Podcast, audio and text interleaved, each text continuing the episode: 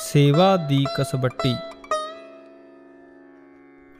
ਮਸਤੂਆਣੇ ਵਿਖੇ ਬੇਅੰਤ ਮਾਇਆ ਸੇਵਾ ਵਿੱਚ ਆਉਣ ਲੱਗ ਪਈ। ਲੰਗਰ ਵਿੱਚ ਕੜਾਹ ਪ੍ਰਸ਼ਾਦ, ਖੀਰਾਂ ਅਤੇ ਹੋਰ ਪਦਾਰਥਾਂ ਦੇ ਖੁੱਲੇ ਗੱਫੇ ਵਰਤਣ ਲੱਗ ਪਏ। ਜਿਸ ਨਾਲ ਤਕਰੀਬਨ 500 ਤੋਂ ਵੱਧ ਸਾਧੂ ਸੇਵਕ ਇਕੱਠੇ ਹੋ ਗਏ। ਜਦੋਂ ਗੁਰਦੁਆਰਾ ਸਾਹਿਬ ਦੀ ਸੇਵਾ ਸ਼ੁਰੂ ਹੋਈ ਤਾਂ ਸੰਤਾਂ ਨੇ ਸਾਰੀ ਮਾਇਆ ਸੇਵਾ ਵਿੱਚ ਲਾਉਣ ਦਾ ਹੁਕਮ ਕੀਤਾ।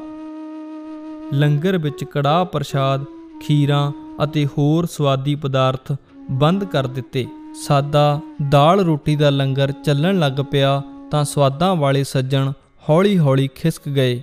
ਸਿਰਫ ਪ੍ਰੇਮ ਭਾਵਨਾ ਵਾਲੇ 50 ਕੁ ਸੇਵਕ ਹੀ ਸੇਵਾ ਵਿੱਚ ਰਹਿ ਗਏ। ਸੰਤ ਜੀ ਮਹਾਰਾਜ ਨੇ ਕਿਹਾ, ਮੱਖੀ ਝੱਖੀ ਝੜ ਗਈ ਹੈ ਅਤੇ ਹੁਣ ਸੱਚੇ ਸੁੱਚੇ ਸ਼ਰਧਾਲੂ, ਜਿਨ੍ਹਾਂ ਤੇ ਸਤਿਗੁਰੂ ਨੇ ਬਖਸ਼ਿਸ਼ ਕੀਤੀ ਹੈ, ਹੀ ਸੇਵਾ ਵਿੱਚ ਬਹੁਤ ਹਨ। ਸੇਵ ਕੀਤੀ ਸੰਤੋਖਈ, ਜਿਨੀ ਸੱਚੋ ਸੱਚ ਧਿਆਇਆ ਛਾਦਨ ਭੋਜਨ ਕੀ ਆਸ ਨਾ ਕਰਈ, ਅਚਿੰਤ ਮਿਲੈ ਸੋ ਪਾਏ।